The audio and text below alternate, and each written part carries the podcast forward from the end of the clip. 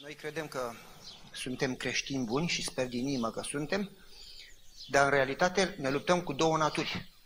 Vă dau un exemplu foarte clar înainte de a începe. Uh, mulți ani în urmă, așa cam când eram tânăr, acum 100 de ani în urmă, uh,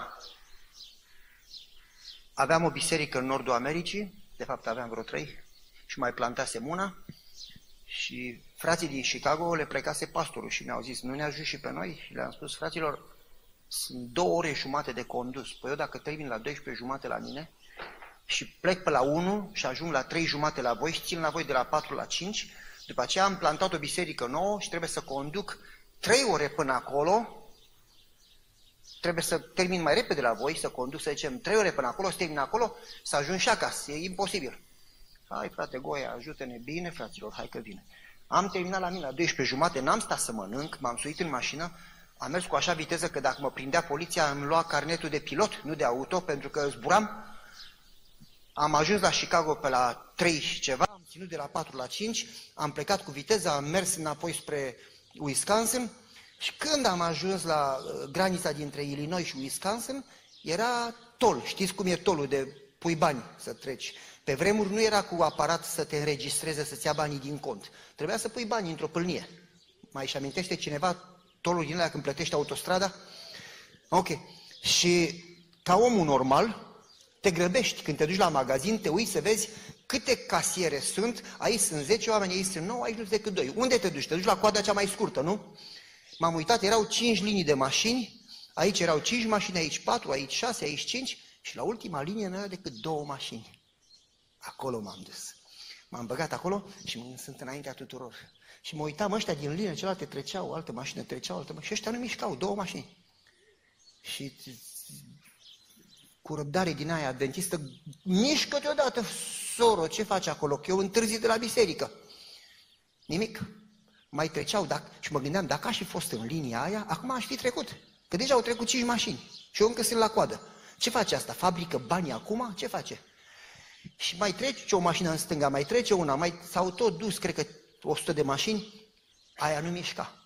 La un moment dat am început să fierb, mi s-au roșit urechile și soția zice, calmează-te. Ești pastor, stai liniștit. Cum să stau? Nu se mișcă, uite-te la ea, ce face aceea? Și la un moment dat, în sfârșit, aruncă banii pe geam, dar nu nimerește pâlnia. Vrea să-i dea înapoi, dar eram în spate, mă claxonează se dă, mă dau eu puțin înapoi, se dă la din spatele meu înapoi, se dă și ea înapoi, vrea să deschide ușa, dar nu poate să deschidă, că era prea aproape de pâlnie și lovea cu ușa în pâlnie. Se mai dă înapoi, deschide ușa, se așează pe șosea, începe să strângă banii, se duce înainte, pune banii în pâlnie și zic, Doamne ajută, sper că pleacă asta. În loc să plece, se duce la chioșc, la fereastră și începe să vorbească cu casiera de acolo. Ai, am uitat de creș- creștință, de răbdarea sfinților, am claxonat și când să zic, mișcă-te odată! Soția zice, mă, poate asta vine la evangelizare de seară, mea. Stai calm. În sfârșit, s-a suit în mașină și a plecat. Doamne ajută. A ajuns și eu când să arunc banii pe pâlnie, femeia zice, nu, nu plăti. Păi zic, de ce? Ce a plătit doamna dinainte pentru tine. Păi zic, de ce?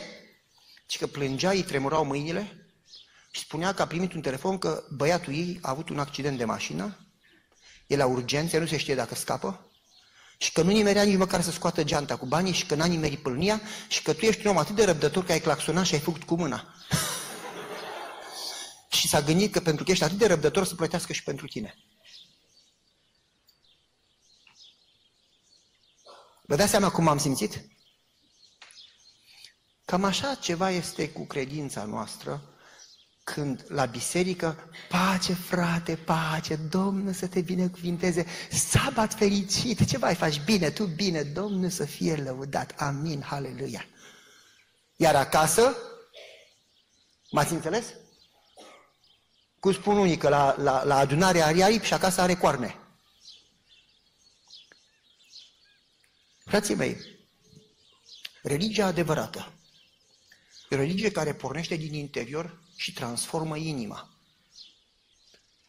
Nu poți. Pe ce eu de obicei sunt răbdător, dar atunci m-am enervat. N-ai cum, mă, frate, dacă izvorul e dulce, n-are de unde să iasă apa amară, că nu e. Izvorul e dulce. Dacă ești apa amară, înseamnă că izvorul e amar. Religia adevărată schimbă izvorul. Prezența lui Hristos în inimă izgonește prezența satanei. Dumnezeu și satana nu locuiesc împreună. Când Dumnezeu se mută înăuntru, satana se mută afară. Și noi încă n-am înțeles cum se întâmplă treaba asta. Cum se obține o creștere continuă în Hristos? Noi mergem la biserică și ne bucurăm că am fost botezați. E bine să fim botezați, da sau nu? Absolut, nicio îndoială. Ne bucurăm că am fost botezați și noi credem că ăsta este uh, sfârșitul procesului. Dar botezul este nașterea din nou. Când un copil se naște, dacă ați avut copii, nașterea unui copil nu e sfârșitul poveștii. De-abia atunci începe povestea. Și cu cât crește copilul, să nu credeți că sunt probleme mai mici. Un copil mic doar de diaperul. Un copil mare îți face necazuri de te albește. Cu cât crește mai mult, cu atâtea probleme mai mari. Procesul de credință nu este numai botezul, ci este creșterea de la bebeluș la statura plinătății lui Hristos. De la lapte la hrană tare. Și noi nu știm cum să creștem. Cum se produce această creștere? Citeam astăzi în cartea uh, Vezi primi putere, că noi, și am paragraful aici, sub nicio formă în puterea umană nu putem să creștem. Nu există putere umană. Dar atâta timp când suntem legați de Hristos, spune El, nu refuză nicio rugăciune a celor care în umilință, ascultați cu atenție, cer ce anume? Prezența. Nu, vict- nu biruință, trebuie să dorim biruință, dar cer prezența Lui. Prezența Lui Hristos izgonește prezența satanei. Noi trebuie să fim umpluți de prezența lui Hristos. Când eram mic, stăteam undeva aproape de strada mare, pe o stradă Eminescu, și era în fața casei, o casă nenorocită acolo, era în fața casei un gutui și sub gutui era o cabană. Și mama acolo făcea gemul. Și, și acolo era soare, era vara, cred că erau 200 de grade Celsius și cred că erau vreo 42-43 și pusese o cădiță de aluminiu, așa o vală, cine își mă amintește, era mai înaltă la cap, așa, și mă băgam în apă, că era cald afară. Și mă simțeam așa de bine și din când în când mi se încinta capul, mai mă băgam și capul sub apă și apoi ba ieșeam afară și mă simțeam așa de fericit. Și aveam un vecin, Sorin, la venea și mă bătea și lua cada mea și se băga el în cada mea. Și eram pierdut și pe aceea venea tata și mă salva și iar mă băgam în apă. Și odată l-am văzut pe tata că se roagă tot timpul și l-am întrebat, de ce te rogi atât de mult? Și ce vreau să fiu nu numai că umplut de prezența lui Hristos, și ce de asta este marea luptă cu cât ne apropiem de a doua venire, cu atât atacul satanei se intensifică. Noi trăim într-o luptă continuă și pentru că noi nu vedem, nu înseamnă că nu e luptă. Dacă Domnul ne-ar deschide ochii, am vedea oși de îngeri buni și oși de îngeri răi. Spune Spiritul Profetic că peste fiecare persoană, peste fiecare persoană, în permanență sunt îngeri buni și îngeri răi care se luptă. În permanență, la fiecare gând, la fiecare vorbă, la fiecare acțiune. Mi-amintesc, sar de la o poveste la alta și apoi mă întorc la prima. Mi-amintesc când bunicul s-a dus undeva la țară și dădea studii biblice la o grupă, pe vremuri, pe vremea jandarmilor. Și adventiștii n-au avut voie să se întâlnească mai mult de trei la un loc. Când venea al patrulea, trebuia ceva de genul ăsta. Trebuia unul să plece. Și s-au întâlnit, erau acolo vreo 16 persoane și a venit poliția, au venit jandarmii la ușă. Și când au venit la ușă, uh, au făcut două linii, așa, ca un tunel o grupă de vreo 20 și o grupă de vreo, așa, un, un, un lanț de 20 și unul de 20 și aveau batoanele de cauciuc, cum se numesc, în mână. Și care cum trebuia să iasă din biserică, cum trebuia să treacă printre ăștia două rânduri și trebuia să-i dea în cap până îl, până îl doborau. Și oamenii au început să plângă, băi, dacă ieșim ăștia ne omoară. Bunicul a început să cânte, sunt copil de împărat, de împărat. Și eu cânt pe cale, nu mi-e frică de nimic, de Iisus eu sunt păzit, Domnul e la dreapta mea, și eu cânt pe cale. A ieșit frumos din casa aia, a mers înainte cântând Sunt copil de împărat. Și jandarmii s-au dat la o parte. Luni dimineață l-a chemat șeful de jandarmerie, l-a chemat la post pe bunicul. Domnul Ion, să ne spuneți cine au fost soldații care au fost cu dumneavoastră. Și bunicul a zis, băi, cred că, a, a, cred că ați băut. Am fost singur. Ce, nu, nu, nu, nu, nu, nu, n-am băut, e luni dimineață, n-am băut nimic. A fost o grupă cu dumneavoastră, ați fost înconjurat de soldați. Îngerul Domnului tăbărăște în jur. Este așa? Mi-amintesc că odată când s-a demolat comunitatea Grant și mergeam la învingătorilor cu soția pentru un timp și apoi la cort, Soția era gravidă cu băiatul al mare Gabriel, era prin luna nu știu cât dar știu că avea burtica destul de mare și soția nu mai putea zice, hai acasă, hai acasă. Nu, stai că stăm, avem repetiții de cor, stăm de vorbă cu băieții, cu fetele, cu stai, stăm de vorbă. Nu, hai acasă, nu, stau de vorbă. Ce mai hai acasă că nu mai pot. Ok, iau înainte că te ajung. Soția a luat-o înainte, a coborât de pe trotuar, a pus piciorul în stradă și se uită înapoi. Ce hai odată. Și cum pășea spre stradă și se uita înapoi la mine, am văzut cu mine o mașină din snega cu viteză extremă și am țipat, Dana! De aia se uită la mine și face pasul chiar în fața mașinii. Mașina a pus frână degeaba, a trecut așa în frână și soția am văzut-o că a făcut așa. Și am întrebat-o, cum de ai reușit să te oprești? Că nu, am simțit o palmă în stomac care m-a ținut și n-am putut să înaintez. Îngerul Domnului. Ilie, Elisei, Petru, toți ăștia. Hai să ne amintim puțin de profet în întâia împărați. Profetul e pe munte și sirienii înconjoară muntele. Și servitorul zice, stăpâne, muntele e înconjurat de sirieni. Și ce zice profetul? Doamne, deschide-i ochii pentru că cei care sunt cu noi sunt mai mulți. Și când Domnul a deschis ochii, a văzut muntele înconjurat nu numai de armată siriană, ci de îngeri. În permanență sunt îngeri deasupra noastră care se luptă. Și acum ne întoarcem înapoi, frații mei. Se pare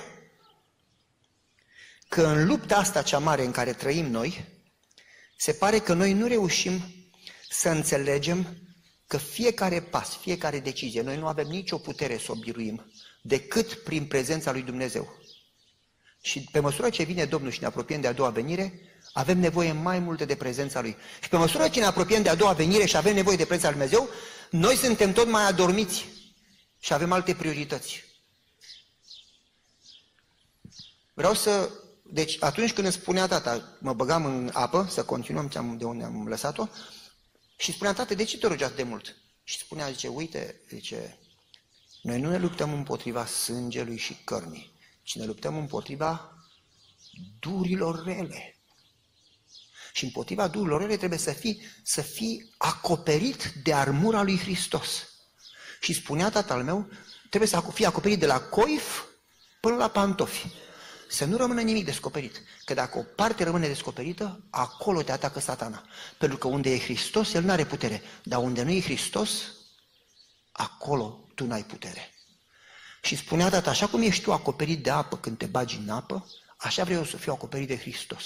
Și mă rog până sunt acoperit tot, de jur împrejur și deasupra și de desubt și în față și în spate și în stânga și în dreapta și nu ies pe ușa asta până n-am siguranța prezenței lui Dumnezeu.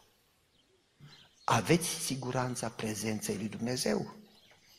Frații mei, să intrăm, să intrăm în subiect, tot, tot. Uh, de ce oamenii din Biblie aveau putere? De ce Avram avea putere? De ce Moise avea putere? De ce Moise a putut să sece Marea Roșie? S-a rugat și soarele a stat pe loc 10 ore? De ce uh, Iosua s-a rugat și zidurile Ierihonului au căzut? De ce Iosafat s-a rugat și a mers cu corul la război și a câștigat? De ce Gedeon s-a rugat? Nina a avut sabie și a câștigat? De ce ăștia aveau... Petru s-a rugat și Tabita a înviat, moartă a înviat? De ce ăștia au avut putere și noi nu?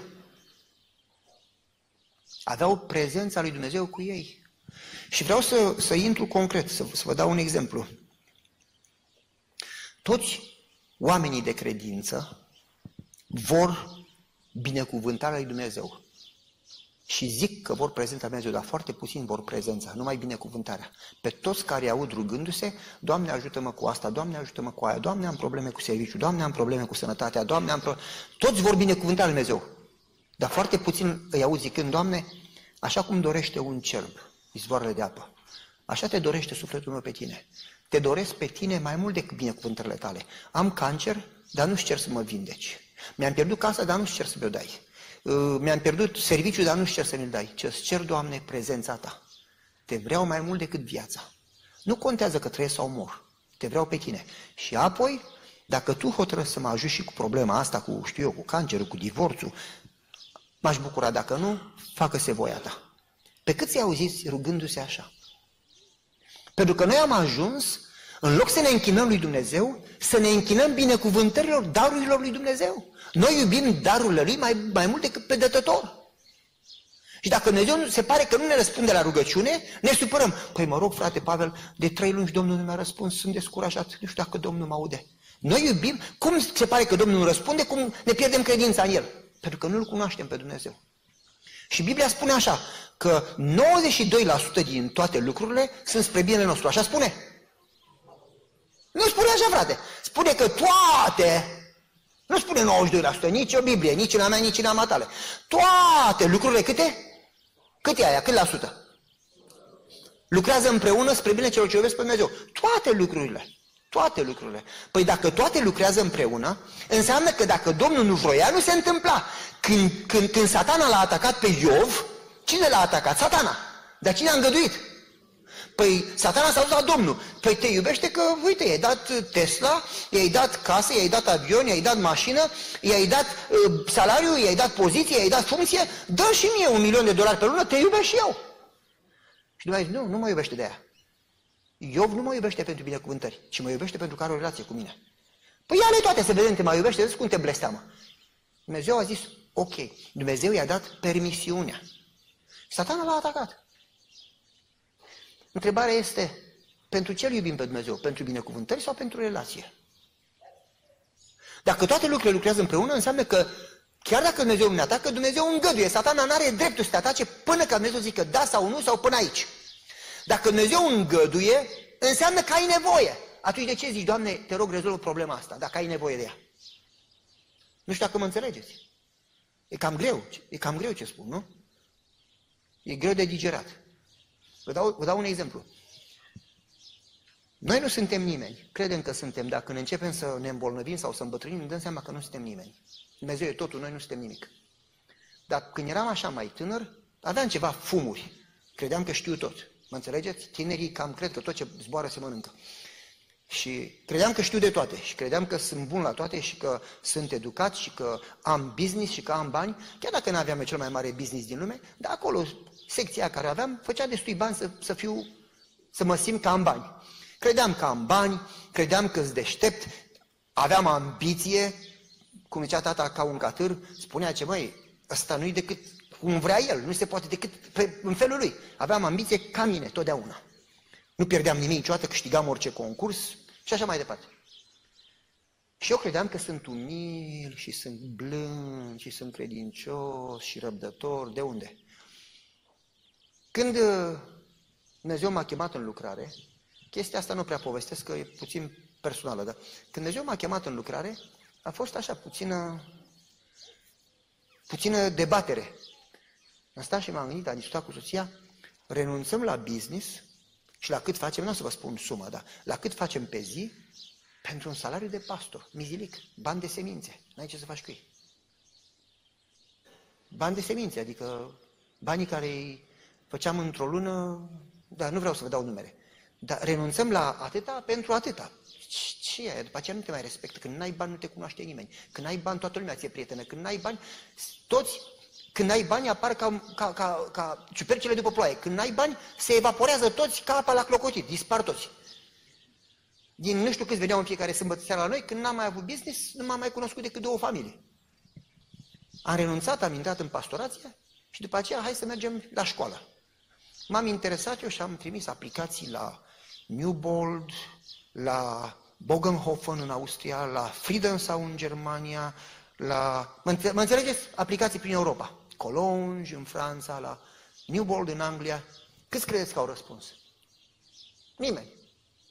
Nu știu, n-au ajuns scrisorile, n-am avut eu destui bani să plătesc școala, nu știu care e treaba, dar n-a răspuns nimeni. Ne-am rugat și am zis, Doamne, vreau să merg la școală. Vi s-a întâmplat vreodată să nu răspundă Dumnezeu la rugăciune? Da?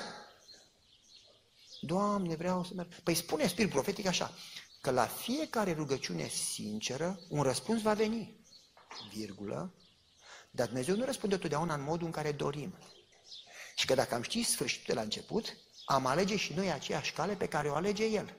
Iar noi când Dumnezeu nu răspunde cum vrem noi, ni se pare că nu răspunde deloc. Dar El de fapt a răspuns cum vrea El. A răspuns de răspuns, numai că a răspuns altfel. Am aplicat la toate facultățile și ne-am rugat, Doamne, ajută-mă să mă duc la școală. Dumnezeu n-a răspuns.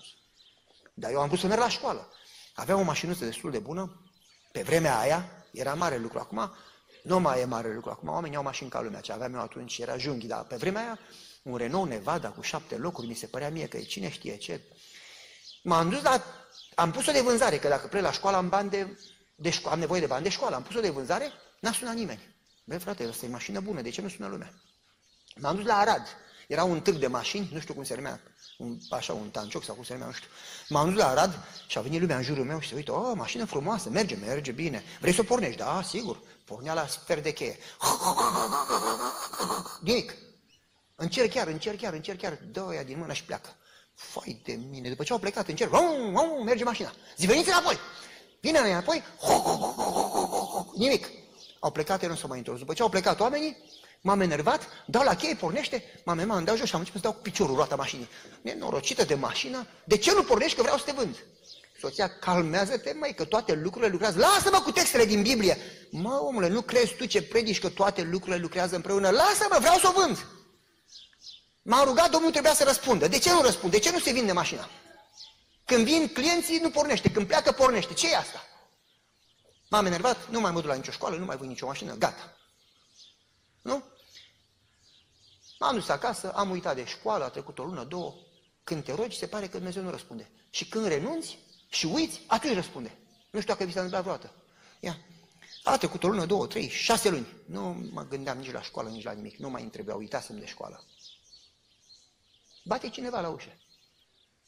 Deschid ușa, ce sunt din Timișoara, păi eu eram în oțelul roșu. Vreo 120 ceva de kilometri, mai mult sau mai puțin, nu știu. Ce sunt din Timișoara, am venit să-ți cumpăr mașina. Băi, frate, nu vând mașina. Păi vreau să o cumpăr. Păi de ce vrei să o cumperi? Păi soția a pornit focul cu niște ziare vechi și a văzut într-un ziar vechi mașina ta și îi place culoarea. Așa sunt doamnele, nu se uită la motor, se uită la culoare, dar în sfârșit nu e important. Dacă așa le place lor, nu poți să te cerți cu asta. Adică dacă vrei să ești fericit, faci ce zice soția. Dacă argumentezi, ești necășit o săptămână și pe aceea tot faci ce zice Așa că mai bine faci de prima dată. Și n-ai dureri de cap. Și ce soția vrea mașina asta, dă mașina.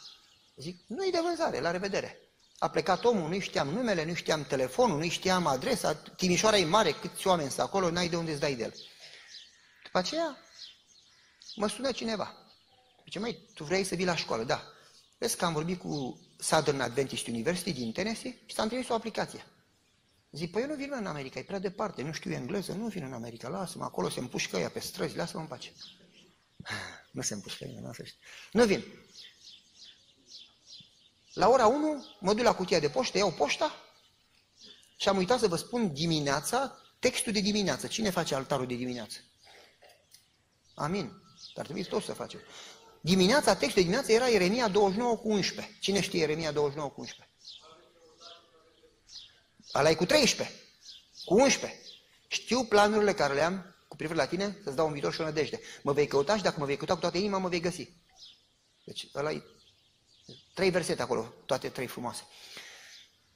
Era Ieremia 29 cu 11, devoționalul de dimineață. Vine o scrisoare de la Southern Adventist University, care a fost admis la, la seminar și după aceea spune la sfârșit un verset, Ieremia 29 cu 11, același care fusese de dimineață. Era și în scrisoarea de la școală. Și soția zice, măi, dacă e de la Domnul, dacă Domnul a trimis pe omul ăla să vinde mașina, că ne trebuie banii de drum. Și zic, mă, dacă e de la Domnul, Domnul să-l trimite înapoi, că eu nu știu cine e ăla. Ne-am rugat, pe la ora 3-4 după amiaza, ăla care venise dimineața la 8-9, bate la ușă. Ce mă, m-a trimis soția înapoi, îți dau 500 în plus de mașina. Zic, ok, mai dăm 500 în plus, ia mașina. Am luat banii și pe aceea am vorbit cu un prezbiter, mi-a dat Dacia lui, m-am dus la București, la ambasadă. Coadă mare, nu vă mai spun numărul, în sfârșit, lungă coadă, lungă. Am stat de la ora 3 dimineața în coadă, la 9 când s-a deschis ambasada, am mai stat încă vreo două, trei ore până am ajuns și eu în față. Am intrat înăuntru, soția necăjită. Nu vreau să merg în America. Zic nici eu. Eu vreau să merg aici, la Colonj, la Newbold, dar nu în America, că nu știu engleză. Adică știam trei cuvinte și în rest să dau din mâini. Și zice, aici avem și noi un apartament plătit, avem o mașină, nu mai aveam, am vândut-o, avem prieteni, acolo nu avem pe nimeni. Nu vreau să încep viața din nou. Am renunțat la business, acum renunțăm și la viața asta, ne ducem în altă lume, nu vreau. Și zic, mă, dar tu nu, nu mi-ai spus tu că dacă e voia lui Dumnezeu? Zice, da, dar de deci aș prefera să nu fie voia lui. Zic, stai liniștită, că fac eu să nu fie voia lui. M-am dus înăuntru, când ajunge rândul meu, mă duc frumos la geamul ăla și ce, unde mergi? Zic, în Honolulu, în Franța, unde crezi că mă duc? Sunt la ambasada Americii, mă duc în America, unde să mă duc? Și dar de ce vorbești așa? Uite, așa vreau. Și ce, păi nu-ți dau viza. Păi mă bucur. S-a uitat la mine și ce atunci de ce ești aici? A, poveste lungă. Și după aceea zice, de unde știu eu că te întorci înapoi? Zic, nu știi. Dar te întorci înapoi? Nu. Păi nu-ți dau viza. Pune negativul și gata. Păi nu vrei viza? Nu. Păi dar de ce ai venit? Puteai să stai acasă. Păi nu vreau să fiu Iona, nu vreau să mă lupt cu Dumnezeu. Și prefer, decât să zic eu nu lui Dumnezeu, prefer să-i zici tu nu. Și zice, și tu te duci la școală? Da. De ce nu faci școală aici? Am făcut-o pe de aici. Și poți să promiți că întorci înapoi? Nu. Și după aceea ce îți dau viza, nu mai ție. Zic, nu, ce a pus Dumnezeu împreună, nimeni să nu se pare. Ori toată familia, ori nimeni. Și ce nu poți da viza. Mă bucur, la revedere. Și am plecat. Ce vină înapoi?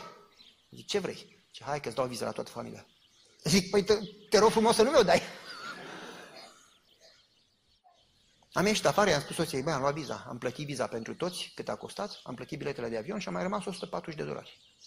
Am plecat, când să plec, au venit prietenii, bă, vreau eu televizorul, vreau eu mașina spălat, vreau eu cutare, vreau... Am plecat cu mine în buzunar. Am ajuns în America, prietenul meu zice, gata, te-am chemat, îți plătesc eu școala, a plătit școala pe o lună, apartamentul pe o lună și aici luna viitoare vin și plătesc chiar. S-a dus la o lucrare și în fața hotelului i-a stat inima. Și a fost mort șapte minute. L-au adus înapoi, i-au pornit inima cu șocuri electrice, dar și-a pierdut memoria. Nu mi-a mai plătit școala. Și a venit hârtie de la școală, că mă dă afară, că n-am plătit luna a doua, și a venit hârtie de la apartament că mă dă afară că n-am plătit luna a doua, și a venit de la telefon că mi-l taie telefonul, și a venit de la curent că îmi taie curentul, și a... mă înțelegeți? Și mă duceam la școală și nu știam engleză și ăia în sudul Americii nu vorbesc ca ăia în nord. Când vorbesc în sud, zici că vorbesc japoneză încurcată, adică în ghit jumate cum hom, hom, hom, hom, hom, zici că vorbesc în gât. Că și când știi engleză și nu înțelegi pe ea din sud. Cu atât mai mult că nu știe engleză. Și când nu știam ce zic, să deau aproape în gura mea și țipau, ca și cum dacă țipă mai tare, înțeleg eu mai mult engleză. Dacă nu înțeleg, poți să ții la mine, că tot nu înțeleg. Și era foarte umilitor, adică aici eram și eu cineva, acolo sunt nimeni. N-am bani, n-am, aveam mașina apostolilor, mergeam pe picioare la școală, la școală pe picioare. N-ai mașină, n-ai bani, te dă afară din școală, te dă afară din apartament, uh, nu înțelegi ce spun la școală. Peste toate m-am și îmbolnăvit. Am făcut o alergie din cap până în picioare, aveam așa pete pe mine și mă mâncau ca pe eu. Îmi trebuia un job să mă scarpin, dar nu, nu era nevoie. Da. În sfârșit, m-am dus la doctor, doctorul mi-a zis că nu avem ce să face stres. În situația aia, dacă n-ai bani, pentru mine mâncarea și sabatul sunt sfinte. Niciuna nu trebuie călcate, mă înțelegeți? Cinci zile n-am mâncat nimic. Păi mi s-a părut că e sfârșitul lumii. E ușor de povestit acum, dar când treci prin asta și te rogi, Doamne, Tu m-ai adus aici. Eu nu ți-am cerut niciodată să vin aici. Eu am vrut să merg acolo. Dacă m-ai adus aici, te rog, ajută-mă. Că eu nu sunt un om leneș, cine mă cunoaște, lucrez de rup, nu se țin zece de mine. Și când n-am de lucru, îmi găsesc de lucru și nu pot să stau. Vrei să mă pedepsești, mă ții pe loc. 5 minute și, cum se zice în România, fac râie. Nu pot să stau pe loc.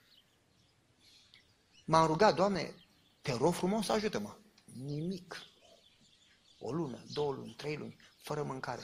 Mi-amintesc când soția a găsit servici, primii bani care a luat, am dat mâncare la copii. Iar eu m-am uitat la mâncare și m-am culcat fără să mănânc. Și am plecat la școală amețit că nu mâncasem și m-am oprit în fața seminarului, în grădina de rugăciune, era un trunchi de copac și cu niște boxe cu muzică. Muzică liniștită, așa, religioasă, background music. Și m-am pus cap pe copacul ăla și am început să plâng. Și am zis, în viața mea n-am fost așa. Ce caut eu aici? Mă duc înapoi la mine. Și mi-am aminte, Dumnezeu te-a adus aici. Păi dacă m-a adus aici să-mi dea de mâncare, că mor. Mi-e foame, văd dublu, văd pâini. Și în timp ce plângeam și mă rugam, vine cineva și îmi bate o palmă așa pe spate. Ce, young man, why are you crying? Tinere, de ce plângi? m-am dat drept, mândrie, nu glumă, mi-am șters ochii, zic, bărbații nu plâng. Zici, păi plângeai? Na, nu plângeam. Te-am văzut plângând. Na, alergie, vezi lacrimile de la alergie, nu plâng. Se uită la mine și că ce probleme ai, nu știu. Dar dacă Domnul le-a îngăduit, înseamnă că ai nevoie de ele. Zic, mersi. era decanul, era decanul facultății de religie, dr. Blenco. Decanul facultății de religie, dr. Blenco. Și ce dacă Domnul a îngăduit, înseamnă că ai nevoie de ele și când îți înveți lecția, Dumnezeu va interveni. Ca la școală, dacă nu înveți lecția, nu treci clasa. Și treci prin încercare din nou și din nou, din nou, până înveți lecția. Și tu spui, Doamne, învață-mă răbdare. Și Domnul îngăduie ca șeful să te bâzie. Și tu zici, Doamne, ajută-mă să nu mai mă bâzie șeful. Și Domnul zice, păi n-ai cerut răbdare, dacă nu te bâzie nimeni, cum înveți răbdarea?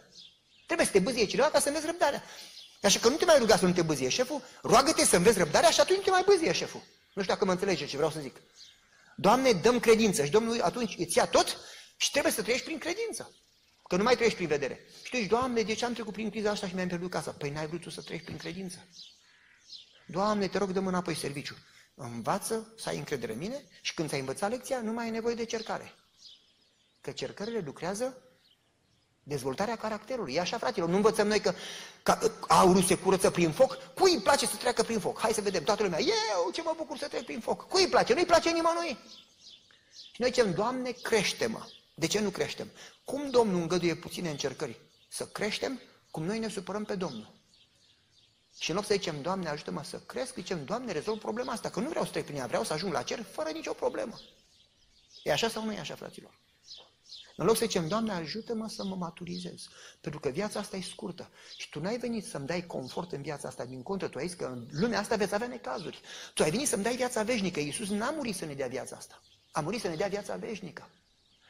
Și viața asta e atâta. Iar viața veșnică e veșnică. Nu? Eram o dată la biserică și le predicam și am pus o sfoară, biserica era foarte lungă, o sfoară din față până în spate, am pus doi copii să o țin întinsă și la fiecare 10 cm era un nod, multe, multe noduri, nod, nod, nod, nod, la fiecare 10 cm. Și l-am spus, fraților, hai să ne imaginăm că între 10 cm sunt 10.000 de ani. Aia înseamnă că aici sunt 1000 de ani, aia înseamnă că aici sunt 100 de ani. Uite, aici trăiești tu. Și tu zici, Doamne, dăm aici, dăm asta, dăm asta, dăm asta, dăm asta, uite aici, aici, dăm și asta, și asta, și asta, și asta, și asta, toate în punctul ăsta. Și Domnul zice, nu, în punctul ăsta probabil că ai nevoie de niște încercări ca să poți să-ți dau sfoara aia toată. Și tu zici, nu mă interesează sfoara aia, eu vreau aici, în punctul ăsta. Noi cam așa facem, că noi nu avem perspectiva veșniciei. Dumnezeu vrea să ne dea veșnicia. Și Paul, Pavel spune așa că încercările de acum nu merită să fie considerate când te gândești la slava viitoare. Și noi trebuie să ne ținem ochii pe slava viitoare, nu pe viața asta. Aici suntem în tranzit, suntem călători. Dar noi totdeauna, Doamne, rezolv problema asta. În loc să zici, Doamne, ajută-mă să cresc, să mă maturizez, să învăț răbdarea, să învăț umilința, să fiu ca Isus, să am încredere în tine când nu înțeleg. În sfârșit. Și îmi zice doctor Blenco, tinere, dacă Dumnezeu a îngăduit, înseamnă că ai nevoie. Zic, mersi. Pff, ușor de zis. Treci tu prin ce trec eu, diseară îmi dai mâncarea ta și stai tu ne mânca și mai vedem cine are nevoie. Mă duc acasă și noaptea aia m-am rugat toată noaptea. Dar m-am rugat toată noaptea, n-am dormit o clipă. Era 5 dimineața când încă mă rugam și am zis, Doamne, nu mai pot. Eu n-am vrut să vin aici. Nu mă înțelege nimeni, toată lumea zice că mi-am pierdut mințile. Am alergie, nu avem bani, nu avem mâncare. Ce caut eu aici? De ce m-ai adus aici? Renunț. Și am spus, Doamne, renunț și la ambiția mea și la planurile mele, făi ce vrei, îți dau viața toată, mă predau, fă ce vrei, dacă vrei să mă omori, omoară-mă, dacă vrei stres, stres, fă ce vrei cu mine, că nu, nu mai renunț. Până aici am avut și o puțin de zis, acum nu mai am nimic de zis, nu mai am nimic de făcut, nicio metodă. Și după aceea asta a fost joia, vine vineri, sâmbătă mă duc la adunare. Era pastorul Wright, Ed Wright, predica. Și începe predica cu ce verset auzi? Ieremia 29 cu 11. Știu planurile care le am cu privire la tine. Dumnezeu are un plan. Acolo nu este singular, referindu-se la planul de mântuire, ci este plural, planuri. Și nu este un viitor, ci este un prezent continuu în gramatică. Aia înseamnă că se referă la fiecare moment, la fiecare zi. Dumnezeu are un plan cu tine azi, are un plan cu tine mâine. Spune spirit profetic că Isus, în cartea Căminul Advent, de asemenea și cugetări de pe Muntele Fericilor, paragraful ăsta este în mai multe locuri, nu-și făcea planuri, ci primea în fiecare zi planul de la Dumnezeu pentru ziua respectivă. Așa cum spune Iisus în Ioan, nu fac lucrările mele, ci fac lucrările care mi le dă Tatăl. Și după aceea spune dânsa, așa ar trebui și creștinii adevărați. Să prezinte planurile lor în mâna lui Dumnezeu în fiecare zi și să fie gata să le împlinească sau să renunțe la ele după voia lui. Și apoi să ceară planul lui pentru ziua respectivă. Și să aibă încredere că dacă îl pui pe el primul, el își ține cuvântul și va purta de grijă. Și dacă cauți mai întâi împărăția lui și neprima lui, celelalte toate ți se vor da? Nu învățăm noi așa. Ideea e practicăm.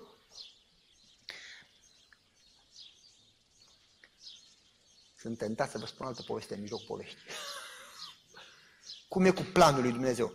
Toată lumea are planuri. Soția mea îmi dă o listă, am lista în buzunar, dacă nu mă credeți. Că în fiecare zi îmi dă altă listă și n-apuc să termin jumate din prima și îmi dă alta. Și plec cu lista și mă adaug și eu ce am și eu de făcut. Trebuie să fac chestia asta la mașină, trebuie să fac asta la acoperiș, trebuie să la serviciu am lista asta, pentru ca să am lista asta, soția mea dat lista asta, mai îndă și nepoată mea mică lucru, mi-a adus și mie cu tare, mai îndă și o listă, am vreo patru liste în buzunar. Și n-am, ziua nu destul de lungă să le fac toate, nu? Și mă duc dimineața la rugăciune și zic, Doamne, astea sunt listele mele, dar Tu ai lista Ta. Te rog să-mi dai lista Ta. Nu? Și când plec după aceea, dacă zic, Doamne, iată-mă, trimite-mă. Doamne, mă fac, mă pun la dispoziția Ta. Sunt valabil, deschidem ochii să-ți servesc. Și când îi prezinți planul tău înainte Dumnezeu, dar renunți la el, îl predai și ceri planul lui, Dumnezeu ți-l dă. Dumnezeu ți-l dă. Nu știu dacă ați auzit, povestea aia spuneam o dată, sunt multe, dar veneam din California, am vorbit vineri seara, am, am zburat vineri, am ajuns acolo vineri seară, am vorbit vineri seara o dată, sâmbătă dimineața la 9 o dată, sâmbătă dimineața la 11 o dată, sâmbătă la 2 o dată, sâmbătă la 4 o dată, sâmbătă la 6 o dată. Eram terminat, ca o lămâie stoarsă. După aceea la 7 am avut întâlnire cu pastorii și prezbiterii, și după aceea am fugit la aeroport să predau mașina închiriată, că la 11 pleca avionul și trebuia să zbor toată noaptea. Înapoi dimineața la 5 eram în Atlanta, stăteam două ore, după aceea la 7 zburam în Baltimore, eram la 9, până ieșeam din aeroport, după aceea două ore pe drum până acasă, de-abia la 11 ajungeam. Plec la 11 seara și ajung la 11 ziua următoare, la prânz. Dar eu eram după un sabat de vorbit de o mie de ori. Mor de oboseală. Și am zis, Doamne, am un plan. Te rog frumos să nu lași pe nimeni să stea lângă mine sunt în avion aici, nimeni să nu stea în stânga sau în dreapta, ca să pot și eu 5 ore jumate până în Atlanta să dorm. Și Domnul mi-a pus în minte, băi, ce ai predicat tu aici? Că toți se duc la Dumnezeu și îi cer, dar niciunul nu ce facă se voia ta. Ce ai predicat tu înainte că trebuie să, nu? Să renunți la planul tău. Și am zis, Doamne, ok, dacă ai vreun plan, renunți, dar ce mă fac cu somnul? Că mi-e somn. Dumnezeu mi-a zis în minte, păi cine îți dă ție sănătate așa de bună? Păi zic, tu mi-o dai, dar am nevoie să dorm. Și bine, Doamne, facă-se voia Ta. Dacă Tu ai pe nevoie de cineva care trebuie să fie binecuvântat, renunț la somnul meu. Păi cum am zis amin, mi-a părut rău că am zis așa. Că s-a așezat o doamnă lângă mine, destul de bine dezvoltată, care a luat scaunul ei tot și o treime din scaunul meu, că a trebuit să stau așa. Și apoi imediat după aceea a venit altă cucoană și mai măricică decât prima, s-a ajat în stânga, a luat scaunul ei și o treime din scaunul meu și a trebuit să stau așa, ca sardinele în conservă.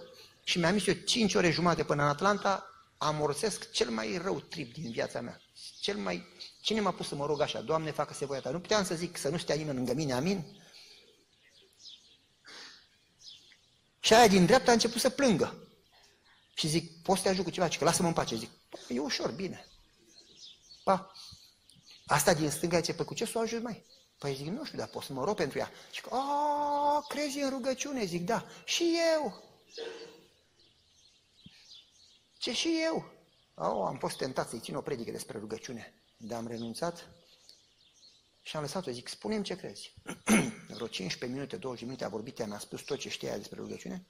Am lăsat-o să vorbească, am ascultat-o și pe aceea mă întreabă, dar tu ce crezi?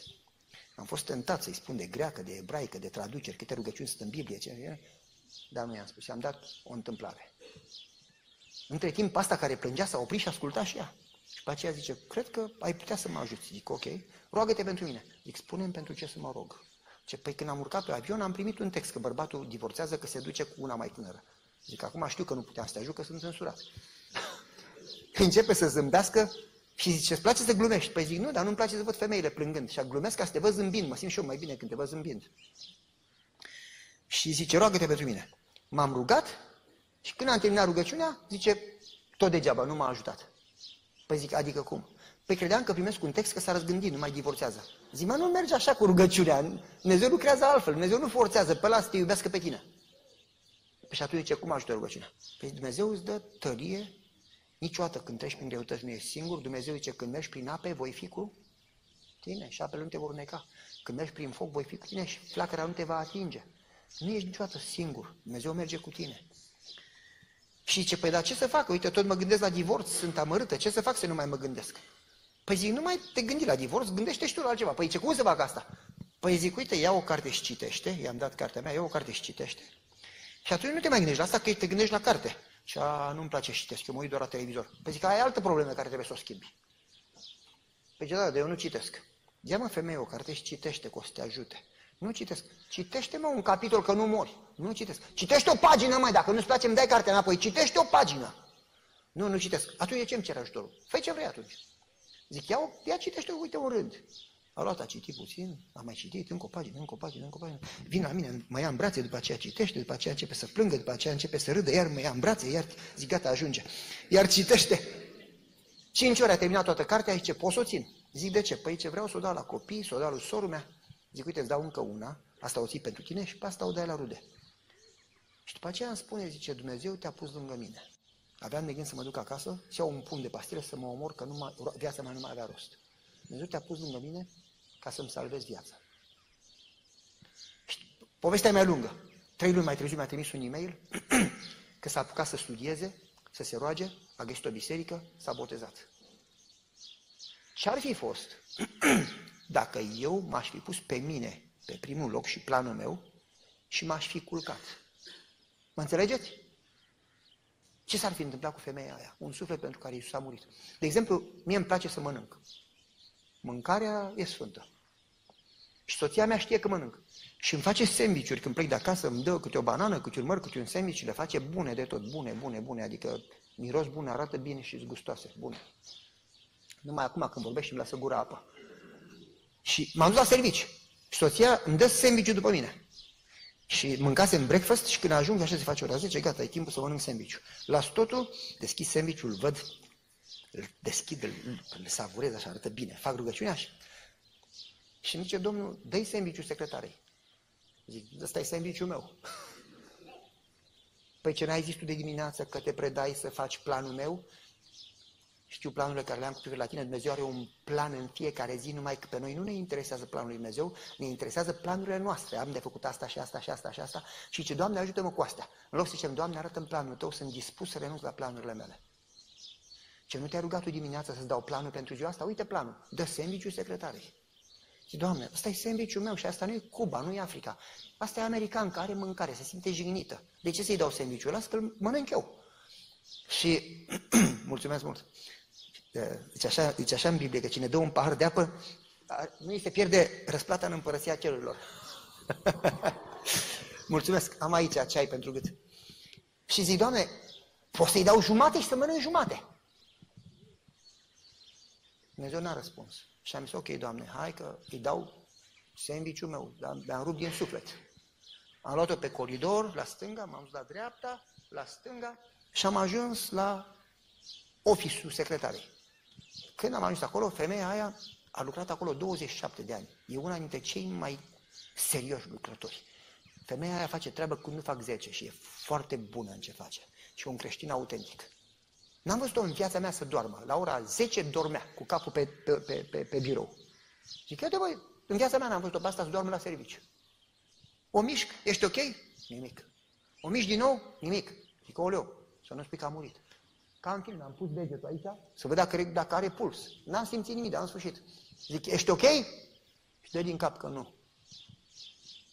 Zic, ce ai? Nimic, nu răspunde. Zic, ți-am adus un sandwich.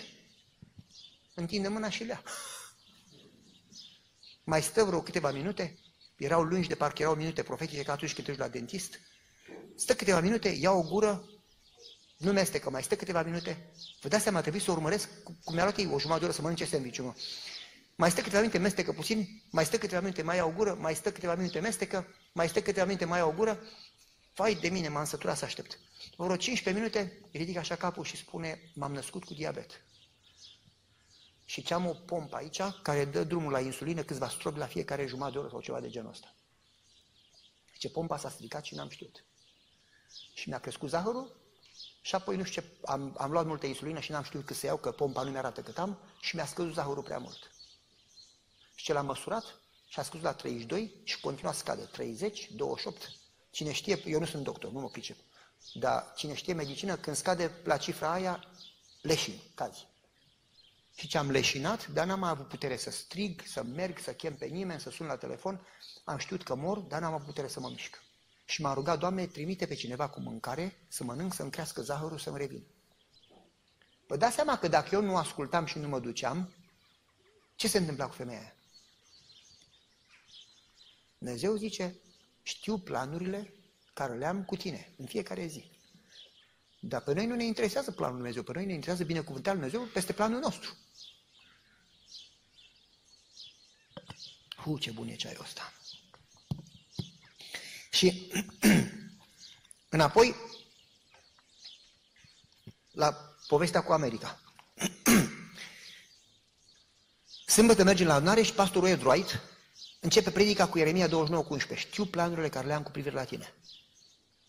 Soția mă ia de mână, trecuseră 3-4 luni, știam și noi acum ceva engleză, nu prea multă, dar știam ceva engleză. Soția mă de mână și zice, băi, ăsta e textul care tot a venit. Cred că predica asta e pentru noi. Și apoi începe pastorul și zice așa, Dumnezeu l-a chemat pe Moise. Dar Moise, când credea că poate, care are putere, care are bani, care are armată, care are influență și credea că poate să facă ceva, Dumnezeu a zis, nu ești bun de nimic. Dumnezeu l-a lăsat să treacă prin greutăți, l-a trimis în pustie, nu un an, nu doi, 40 de ani n-a răspuns la rugăciune, până Moise a și uitat, și limba a uitat-o cum să vorbească egipteană, și când Moise nu mai avea nimic, nu avea bani, nu avea influență, nu mai era nimeni pe lume, era un păstor. Dacă știți puțină istorie, pe vremea aia păstorii nu erau considerați ca oameni. Erau ceva între oameni și animale, nu aveau drept de vot, nu aveau drept de martori în cort, nu aveau drepturi. Păstorii erau clasa cea mai de jos posibilă, precum sclavii. Moise era păstor. Și când Moise ajunge nimic, Domnul zice, acum ești bun. Și îl cheamă și Moise zice, Doamne, n-am nimic decât un baston, n-am bani, n-am armată. Cum mă duc eu la faraon care are armată? Nici măcar nu știu limba. Și soția se uită la mine și zice, asta de noi vorbește. Că nu avem nimic, nici măcar nu știm limba. Și pastorul zice, dar Dumnezeu i-a zis lui Moise, dacă eu te-am trimis, eu voi purta de grijă. Și tu nu trebuie să te gândești la asta. Tu trebuie să urmezi planul meu și să ai încredere că eu voi purta de grijă de tine. Și tu trebuie să înveți lecția asta, să înveți să urmezi planul Dumnezeu și să înveți să te încrezi în El. Să nu te mai focalizezi pe tine și pe viața ta și pe nevoile tale și să te focalizezi pe Dumnezeu, pe onoarea Lui și pe nevoile Lui. Uh, soția m-a strâns de mână, am strâns-o și eu de mână, am tăcut din gură, s-a terminat predica, am plecat acasă. Eram într-un apartament micuț, vai de lume, mic, de n-ai loc să te învârți în loc, în sfârșit. N-avea mobilă de nicio culoare, nimic, nici măcar un scaun, nici o, o masă. Stăteam pe jos. Asta a fost sâmbătă. Joi bate cineva la ușă. Joi după amiază, așa, pe la ora, știu eu, 2, 3, 4. Când deschid ușa, pastorul, Ed Wright. Zic, ok, come in, intră înăuntru, zic, sit down, adică stai jos. El se uită după scaune, zic, nu, jos. S-a așezat ca turcii pe jos, așa? M-am așezat și eu jos, zic, cu ce poți să te ajut, pastore? Și că, păi, m-am întâlnit cu doctorul Blenco, cu decanul școlii și mi-a zis că te-a găsit plângând în fața școlii. Și am făcut ceva cercetări și am văzut că sponsorul tău a avut probleme de sănătate și vrem să facem un pact cu tine. Ce el își plătește un an de școală dacă ei nu mai auri și dacă termini într-un an. Dacă e un B, nu mai plătește nimic. Iar noi, biserica, îți plătim un an de apartament dacă ei nu mai auri la școală. Când ai luat un B, nu mai plăti nimic și nu mai un an. Dacă faci trei ani, nu ne interesează. Mi-am mai luat eu trei servicii, am luat patru ani de școală, mai exact trei ani jumate, într-un an, a luat și soția trei servicii și învățam în mod fizic pe genunchi, în mod literal pe genunchi. Citeam un cuvânt, mă duceam la dicționar și mă rugam, Doamne, dă înțelepciune să înțeleg limba asta nenorocită, că e mai grea decât japoneza. dă înțelepciune și ajută-mă că tu m-ai adus aici.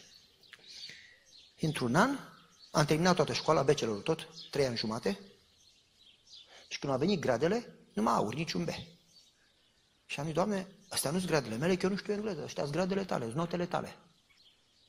Tu ai luat aur, nu eu. Îmi bate cineva la ușă după un an de școală, când am terminat școala, am graduat, magna cum laude, da, cel vârful clasei, între primii doi din toată școala, îmi bate cineva la ușă. Doctorul Blenco cu pastorul. Și că, voi, noi nu credeam că termin tu bachelor într-un an și cu auri, dar ai terminat. Așa că ne oferim să-ți mai dăm un an să faci masterul cu aceeași condiție. Dacă termini într-un an și numai cu auri. Povestea e lungă. Dar uitându-mă înapoi,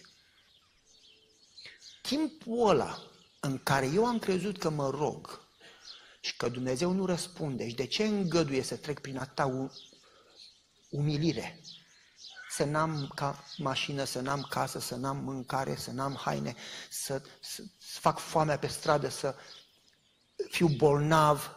În timpul ăla în care eu m-am rugat, Doamne, Tu m-ai adus aici, eu n-am vrut să vin aici. Stăteam bine mersi acasă. Aveam prieteni, ne întâlneam sâmbătă seara, ne jucam jocuri. Cine se joacă, cine mai știe să joace bâză? Știe cineva? Da, fraților, când ne jucam bâză și o goi și ne jucam doi puțin, trei prea mult, ultima pereche fuge, nu știu dacă știți așa ceva pe vremea asta, dar în sfârșit, pe vremea aia noi știam. Aia era viață, frate!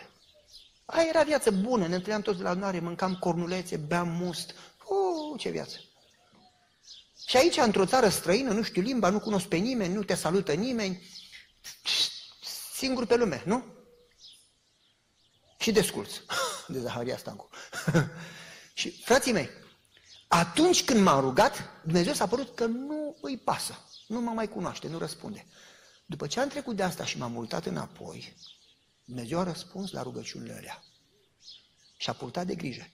Da, a fost vremea în care Dumnezeu m-a învățat ceva umilință, nu sunt sigur că m-a învățat cu totul, dar ceva umilință, ceva răbdare, ceva credință, pentru că atunci când treci prin greutăți, de exemplu, înainte ziceam așa, dacă cineva nu avea bani, ziceam, băi, ăsta ori e fraier, ori e bleg. Că dacă ești deștept și muncești, ori e leneș. Dacă muncești și ești deștept, faci bani, tată, uite cum fac eu. Atunci am învățat să nu mai disprețuiesc oamenii. Atunci am învățat să mă încred în Dumnezeu, nu în mine. Atunci am învățat să depind de planul Dumnezeu, nu de al meu. Atunci am învățat, mă înțelegeți?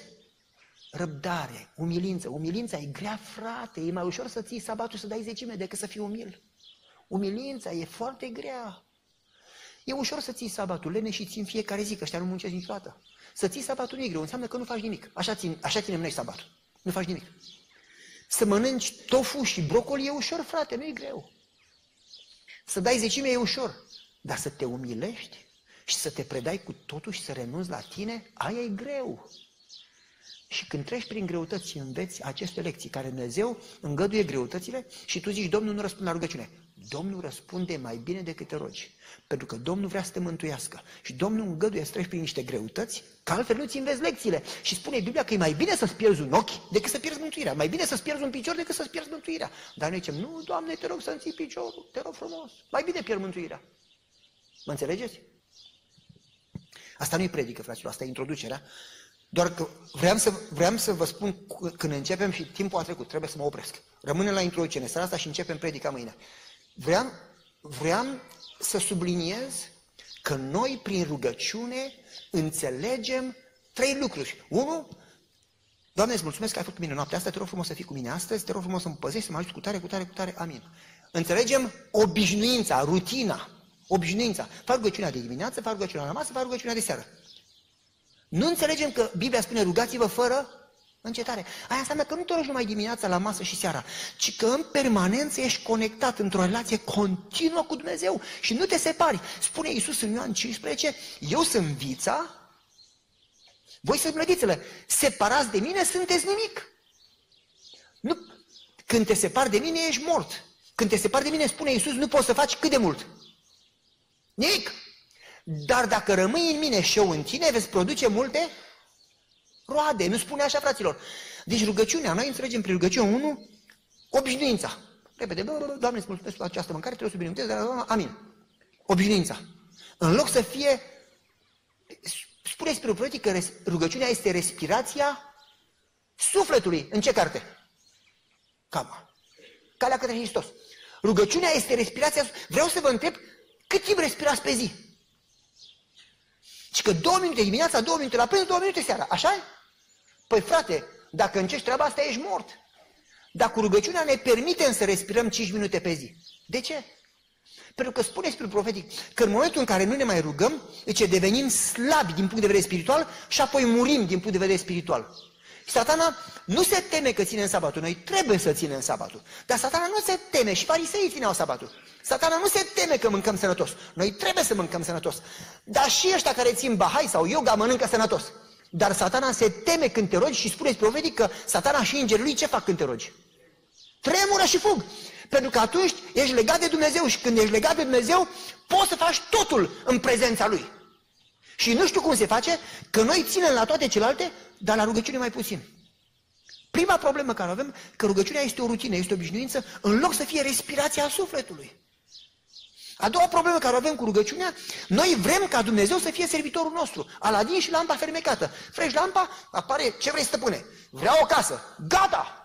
Noi nu înțelegem că rugăciunea nu este să-L conving pe Dumnezeu să servească ție, ci ca Dumnezeu să te convingă pe tine să-i servești tu lui. Rugăciunea nu îl face pe Dumnezeu servitor, ci te face pe tine servitor și pe el îl face stăpân. Ne ducem la el și dictăm lui Dumnezeu ce să facă. Iar a treia problemă care avem noi cu rugăciunea este că nu înțelegem că, în, că răspunsul la rugăciune în Biblie nu este un eveniment, ci este un proces. În Biblie, când Avram s-a rugat pentru un copil, cât, câți ani a durat până a primi copilul? 25 de ani. Când Iosif s-a rugat, câți ani a, a durat până Domnul i-a răspuns și a rezolvat problema? 13 ani. Când în Biblie, Moise, 40 de ani, uh, Noua, 120 de ani, uh, cel mai rapid uh, rugăciune acolo e Daniel, 3 săptămâni, 21 de zile. Noi când ne rugăm vrem răspuns. Și Biblia spune că bine este să aștepți în tăcere ajutorul Domnului. Nu înțelegem că Dumnezeu când lucrează are un proces întreg să lucreze. Și noi nu avem răbdare. Noi vrem acum, vrem acum. Și pentru că nu avem răbdare, acționăm noi și stricăm planul Dumnezeu. Ca Avram, dăm un copil, nu mi-ai dat, lasă-mă cu sclava. Acționăm noi și stricăm planul Dumnezeu. Pentru că nu avem încredere să așteptăm ajutorul Lui. Rugăciunea reală nu este când te la Dumnezeu, așteptând un răspuns, ci când te la Dumnezeu și te pui la dispoziția Lui și zici, facă-se voia ta. Asta e problema mea, dar facă-se voia ta, nu a mea. Și lași pe Dumnezeu să fie Dumnezeu, nu te faci tu Dumnezeu. M-ați înțeles? Și putem discuta mai mult de rugăciune, vom continua mâine, timpul meu este dus în seara asta, plus că mi-e foame. Dar, frații mei, cum putem noi să fim creștini adevărați fără o viață de rugăciune adevărată? Toți oamenii de credință în Biblie au fost oameni care au umblat cu Dumnezeu. Ce înseamnă să umbli cu Dumnezeu? Păi vă spun eu, spune în Cartea Faptelor Apostolilor, că e așa, Avram a umblat cu Dumnezeu, Enoch a umblat cu Dumnezeu, Cutare a umblat cu Dumnezeu și apoi ce, virgulă? Adică au trăit într-o legătură continuă cu Dumnezeu, într-o dependență totală. Ce înseamnă să trăiești într-o legătură continuă? Aia înseamnă să te rogi fără încetare. Când spune că ce era la ușa templului un paralizat de 40 de ani, îl aduceau în fiecare zi prietenii și cerea, dă și mie un leu. Și Petru zice, bani nu am, de aceea îți dau. Numele lui Iisus ia spatul și umblă. Unde spune în Biblie că Petru s-a rugat? Doamne, dacă este voia ta să se vindece, te rog să-l vindece, dacă nu, nu. Unde spune în Biblie că Petru s-a rugat? Nu spune. Înseamnă că nu s-a rugat? Păi spune în versetul înainte. Petru era în duh. Ce înseamnă asta? Că el se ruga tot timpul. El umbla cu Dumnezeu. El nu făcea de capul lui Duhului Dumnezeu, l-a inspirat, să spun așa. Rugăciunea nu este când te rogi rutină sau când te rogi în criză. Doamne, am cancer, te rog, vindecă-mă. Ci rugăciunea este când te rogi tot timpul. 24 de ore pe zi, 7 zile pe săptămână. Nu te separi Dumnezeu, că separat de El nu ești nimic. Când te prinzi de El și în permanență stai într-o relație continuă, asta înseamnă să te rogi fără încetare. Asta înseamnă ce spune în Ioan 15, ce spune Iisus. Cât de important e versetul ăla, să nu vă separați de mine. Oamenii care se roagă tot timpul sunt oamenii care n-au nevoie să dispere în criză. Pentru că e deja o prezență a lui Dumnezeu. Și Biblia spune în Isaia că Dumnezeu îl ține în pace perfectă pe acela care ține ochii continuu pe Dumnezeu. Oamenii care sunt conectați de Dumnezeu au pace chiar și în pușcărie, ca Iosif, chiar și în Babilon, ca Daniel, chiar și în pușcărie, ca Petru. Petru era în pușcărie și el cânta. Adică nu, Pavel. Petru, Petru dormea în pușcărie. Au pace perfectă, că ei știu că totul, toate lucrurile lucrează împreună și că ei sunt în mâna lui Dumnezeu. Au pace care se roagă în permanență. Dumnezeu vrea să învățăm să avem o relație reală cu El. De aia spune Biblia, când va veni Iisus, le va zice la unii, nu te cunosc. Și Doamne, dar am mers la adunare. Așa este, uite, toată, în fiecare sâmbătă. Doamne, dar am mâncat brocoli și tofu, Doamne. Așa este. Doamne, dar am ținut sabatul. Așa este. Doamne, dar am, am, am făcut școala de sabat. Așa este. Am cântat în cor, Doamne. Așa este. Dar nu vă cunosc. Pentru că nu sunt creștini care au o formă de religie, dar n-au o relație reală cu Dumnezeu. Ce-ar fi dacă v-ați lua o hotărâre? Cei care fac așa, Domnul să fie lăudat. V-ați lua o hotărâre să ziceți de aici înainte. O să-i cer Dumnezeu să nu mai mă separ de El. Doamne, deci El îmi trezește în fiecare dimineață urechea. Doamne, te rog de aici înainte să mă trezești Tu dimineața. Încercați treaba asta. Încercați treaba asta. Eram în armată, mi-am și îmi trimitea, pe vremea era prietena mea, acum e soția mea, îmi trimitea scrisori. Fratele meu, 12, 15, 17 pagini lungi scrisori. Și spunea acolo cum a făcut zacusca, cât cu tare, cât sare, cât ulei, cât mărar, cât roșii, cât vinete, câte, vai, de mine te dore capul. Și spunea acolo jocul de fotbal, cine Hagi a dat așa și cu tare a făcut așa, cu tare a făcut așa. Scria 15 pagini de gunoi. Și pe la mijloc, pe undeva, punea un paragraf din Spiritul Profetic și un text din Biblie. Și cum era pe timpul comunismului, totul era cenzurat. Și luau ăia care cenzurau scrisorile, citeau, citeau, citeau, a, dezacuscă. Și aruncau scrisoarea, mi-o dădeau, eu tăiam tot gunoiul și țineam paragraful. Că am spus soției, băi, scrie tu orice prostii, să nu citească ăștia, se sature de citit și mai la sfârșit pune paragraful. Și tăiam paragrafele, mă băgam sub plapumă, aveam o lanternă micuță și pe la ora mă rugam, Doamne, trezește-mă Tu dimineața să pornesc cu Tine și ajută-mă ca toată ziua să o umblu cu Tine. Și pe la ora 4-5 Dumnezeu mă trezea. Și mă gândeam, Doamne, nu-i puțin cam de vreme glumește, adică mă duc la instrucție azi, am și eu nevoie să dorm. Dar dacă m-a trezit Domnul, nu puteam să mă așez pe genunchi când mă vedeau ceilalți soldați, mă băgam sub plapumă cu paragraful și cu lanterna, citeam, mă rugam și când terminam, mă îmbrăcam și când suna trompeta, eu eram gata, eram totdeauna primul. Și mă rog așa o seară, două, într-o dimineață mă rog și mă trește Domnul la două. Zic, come on, la două? Cred că întâmplare zi, Doamne, te rog frumos să mă treci la cinci. Și mă culc chiar. Dumnezeu m-a, m-a pus în minte, trezește-te acum. Vă, vă dați seama ce fericit am fost? să mă trezesc, să nu mă trezesc, ok. M-am îmbrăcat, m-am băgat sub plapumă, m-am rugat, am studiat. Și pe aceea am ce am zis? M-am măcut și eu câteva ore. În clipa aia a sunat trompeta. Era alarma de război și aveai 30 de secunde să te îmbraci. Ăștia ziceau că la chibrit să te îmbraci. Dar eram gata îmbrăcat. Mi-am pus pe mine armele, masca, toate alea, am ieșit afară, am fost singurul. Ăștia soldații când s-au, pe la ora 2, când a sunat, sau 3, când a sunat alarma, au început să dea cap în cap, cum, că nu mai nimereau nimic. Baia, unde sunt hainele, unde sunt armele, nu nimerea nimeni nimic. Nu știu câți din ei au luat arest, nu știu câți din ei au luat pedeapsă, nu știu câți din ei nu știu ce. Pe mine m-a pus la drapel, mi-a făcut poză la drapel și mi-a dat 5 zile acasă, că am fost cel mai rapid soldat.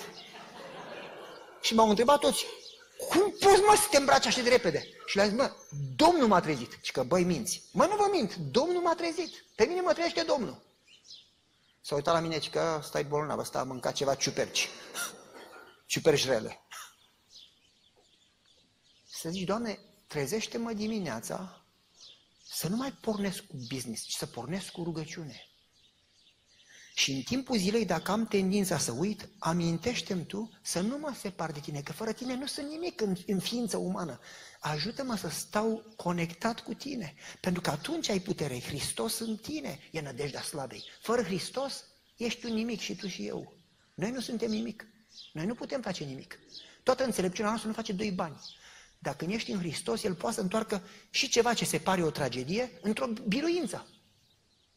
Dar ideea este, Doamne, dacă mă separ de Tine, amintește-mi Tu să mă întorc înapoi la Tine și toată ziua să umblu cu Tine și să depind de Tine. Aia e credința, fratele